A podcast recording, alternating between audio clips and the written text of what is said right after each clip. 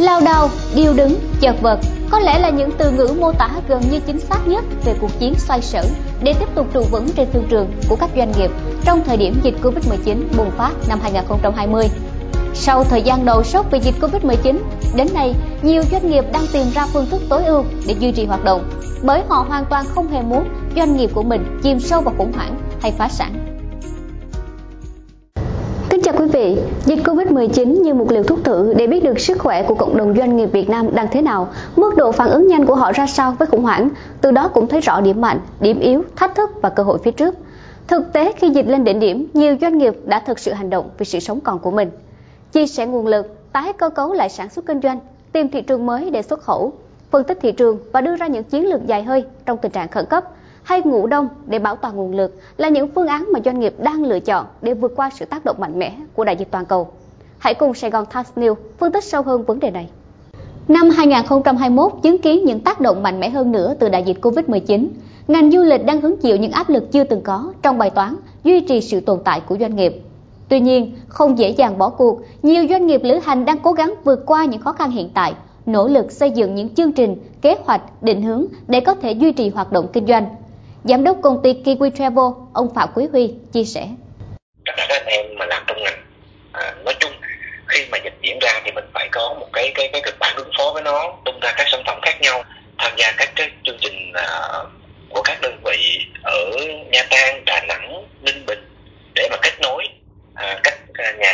nhà hàng, khách sạn, điểm đến để mình tung ra những sản phẩm mới. À, mình phải có được sản phẩm mới về nội địa à, và có được cái cái à,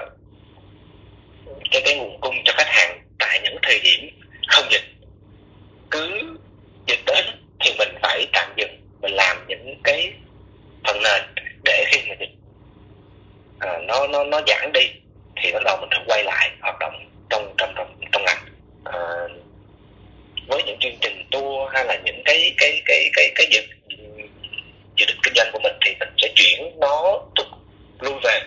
cho những cái thời gian sau quân Việt Nam cũng bước vào giai đoạn khó khăn nhất trong lịch sử hơn 100 năm thành lập. Điều kiện hiện tại buộc họ phải tìm cách xoay sở để duy trì hoạt động, chờ đến khi dịch bệnh được kiểm soát. Mới đây, Vietnam Airlines đã có văn bản dự kiến trình tại kỳ họp đại hội cổ đông để xin ý kiến tiếp tục bán 6 máy bay ATR-72 có tuổi đời từ 11 đến 12 năm để chuyển qua đội bay phản lực mới. Song song với việc này là các máy bay sẽ được mang thế chấp cho các ngân hàng để nhận về khoản vay 4.000 tỷ đồng tái cấp vốn từ chính phủ. Không được hỗ trợ về tín dụng như Vietnam Airlines, các hãng bay tư nhân như Vietjet Air cũng tìm đủ cách để xoay sở vốn trong bối cảnh hiện tại. Cụ thể, Vietjet Air mới đây cũng xin ý kiến cổ đông phát hành riêng lẻ tối đa 15% vốn điều lệ và phát hành trái phiếu quốc tế với tổng giá trị phát hành tối đa là 300 triệu đô la Mỹ trong bối cảnh vận chuyển hành khách sụt giảm sâu, hầu hết các hãng hàng không đều lên kế hoạch tham gia vào thị trường vận chuyển hàng hóa air cargo để bù đắp. Dù chưa thực sự có máy bay vận chuyển hàng hóa chuyên dụng, nhưng việc được chấp thuận khai thác vận chuyển hàng hóa trên khoang khách đã giúp các hãng thực hiện những kế hoạch đầu tiên cho thị trường này. Cơn bão Covid-19 quét qua mọi mặt của nền kinh tế, các doanh nghiệp bất động sản cũng đành để nhân viên làm việc tại nhà để đảm bảo an toàn trong phòng chống dịch và yêu cầu giãn cách xã hội. Chia sẻ với Kinh tế Sài Gòn Online, ông Trần Hiếu, Phó Tổng Giám đốc DKAI Việt Nam cho biết, để tăng năng suất làm việc, thúc đẩy tinh thần làm việc của nhân viên, doanh nghiệp phải tăng cường đào tạo trực tuyến, tận dụng các kênh trực tuyến như thư điện tử, các trang mạng xã hội như Facebook, Zalo. Thậm chí công ty còn biên soạn nhiều tài liệu trực tuyến như phim 3D, sa bàn ảo để hỗ trợ nhân viên kinh doanh có công cụ chuyển phát tài liệu tới tận tay khách hàng. Bên cạnh việc duy trì sự ổn định hoạt động, nhân sự cũng là mối quan tâm hàng đầu của các doanh nghiệp. Để giữ lửa cho nhân viên, người đứng đầu, cấp quản lý phải liên tục phân chia công việc, họp trực tuyến định kỳ và động viên tinh thần nhân viên cùng nhau nỗ lực để vượt qua thời kỳ khó khăn này. Còn đối với các doanh nghiệp trong lĩnh vực sản xuất nói chung và ngành dệt may nói riêng, để đối phó với diễn biến phức tạp của dịch bệnh mà vẫn đảm bảo hoạt động sản xuất, các doanh nghiệp đã áp dụng nhiều phương pháp ứng phó với dịch bệnh một cách linh hoạt và hiệu quả bảo đảm an toàn sức khỏe cho toàn thể người lao động. Đã có doanh nghiệp áp dụng trạng thái bình thường mới trong việc lập kế hoạch phát triển doanh nghiệp với thời gian nhanh, bám sát tình hình thực tế, diễn biến dịch bệnh. Giám đốc công ty may mặc Tony, ông Phạm Quang Anh cho biết. Chúng tôi quyết định là phải ờ, sống chung với dịch và sống tốt với dịch. Cho nên ờ, những cái việc gì mà phải làm thì chúng ta làm và không chờ đợi nữa. Cái thứ hai đó là chúng tôi nhận định rằng có thể sau một thời gian dài nền kinh tế bị nén lại do dịch thì đến khi các cái việc uh, các cái khó khăn do dịch đã đi qua thì nền kinh tế sẽ bật tăng trở lại nén càng sâu thì bật càng mạnh cho nên chúng tôi uh, chuẩn bị xây dựng hệ thống lực lượng tất cả mọi thứ để có thể đón đầu một cái cơ hội một cái cú bật tăng sau khi dịch qua một câu chuyện khác mà nhóm thực hiện bản tin Sài Gòn Times News từng đề cập đến trong một bản tin trước đó là câu chuyện doanh nghiệp xuất khẩu đưa nông sản lên sàn trực tuyến, xuất khẩu qua kênh trực tuyến. Trong bối cảnh dịch bệnh vừa qua, hầu hết các ngành sản xuất ở Việt Nam đều chịu tổn thương do chuỗi cung ứng bị đứt đoạn. Để vượt qua giai đoạn khó khăn này, xuất khẩu trực tuyến đang là một trong những kênh hiệu quả nhất mà doanh nghiệp đang lựa chọn để tiếp cận tới mọi thị trường và là con đường nhanh nhất để đưa hàng Việt ra thế giới. Nhìn lại cách mà các doanh nghiệp xoay sở trong mùa dịch bệnh Covid-19 có thể coi đại dịch như một bài kiểm tra, đặc biệt để thấy được khả năng chống chịu của họ trước tác động từ yếu tố bên ngoài. Có sự ảnh hưởng sâu rộng mà chưa hề có một kịch bản nào ứng phó theo sách vở. Có thể thấy rằng dù khó khăn, nhiều doanh nghiệp vẫn tin tưởng có thể biến quy thành cơ nếu nhận thức đầy đủ trong tầm nhìn dài hạn. Xin được chuyển sang những thông tin kinh tế đáng chú ý được đăng trên Kinh tế Sài Gòn Online trong tuần qua. Nhà xe được đăng ký trực tuyến giờ xuất bến, tuyến đường. Bộ Giao thông Vận tải vừa cho biết sẽ chính thức đưa vào sử dụng phần mềm dịch vụ công trực tuyến đối với thủ tục đăng ký khai thác tuyến vận tải hành khách cố định kể từ ngày 1 tháng 7 tại địa chỉ tuyến vận tải.mt.gov.vn.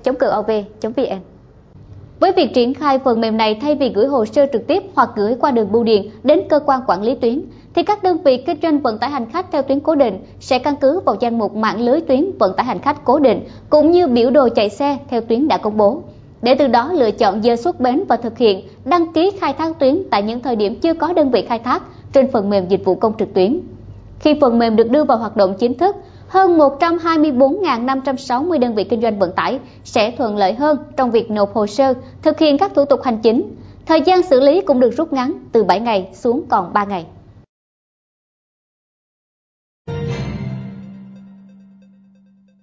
Dấu chấm hết của dự án khởi nguồn cho giấc mơ ô tô Việt Ủy ban nhân dân tỉnh Thanh Hóa vừa có quyết định thu hồi 45,6 ha đất của công ty trách nhiệm hữu hạn một thành viên ô tô Vinasuki Thanh Hóa. Dự án này có mức đầu tư hơn 1.300 tỷ đồng nhưng bỏ hoang từ năm 2013 đến nay. Đây có thể xem là động thái khép lại hoàn toàn dự án từng được xem là khởi nguồn cho giấc mơ ô tô Việt Nam từ hơn một thập niên trước. Sau khi thu hồi, cho công ty cổ phần giải trí nghe nhìn toàn cầu thuê đất để tiếp tục thực hiện dự án cùng các nhà máy sản xuất, lắp ráp ô tô, máy xây dựng, Ủy ban Nhân dân tỉnh Thanh Hóa giao Cục Thuế xác định đơn giá, xác định số tiền thuê đất, thuế đất phải nộp vào ngân sách nhà nước và thông báo cho công ty toàn cầu theo quy định. Cục Thuế ra soát xác định chính xác số tiền công ty trách nhiệm hữu hạn một thành viên ô tô Vinasuki Thanh Hóa còn nợ ngân sách nhà nước, chủ động thông báo cho công ty này chấp hành. Cục Thuế Thanh Hóa chịu trách nhiệm theo dõi, giải quyết, xử lý dứt điểm các khoản nợ ngân sách nhà nước của công ty trách nhiệm hữu hạn một thành viên ô tô Vinasuki Thanh Hóa theo quy định của pháp luật và các chỉ đạo của Chủ tịch Ủy ban Nhân dân tỉnh liên quan.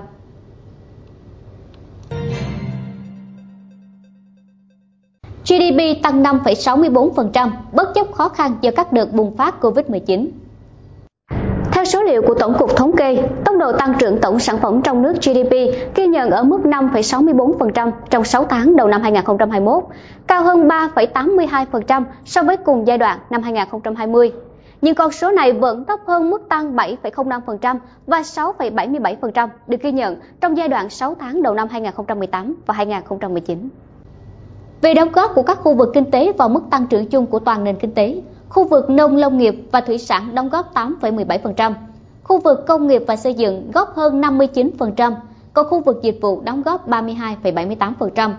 Hoạt động sản xuất của một số doanh nghiệp trong khu công nghiệp bị đình trệ khiến kim ngạch xuất nhập khẩu tháng 6 năm 2021 giảm nhẹ so với tháng 5. Nhưng lũy kế 6 tháng đầu năm, tổng kim ngạch xuất nhập khẩu hàng hóa đạt 316,73 tỷ đô la Mỹ, tăng 32,2% so với cùng kỳ năm trước.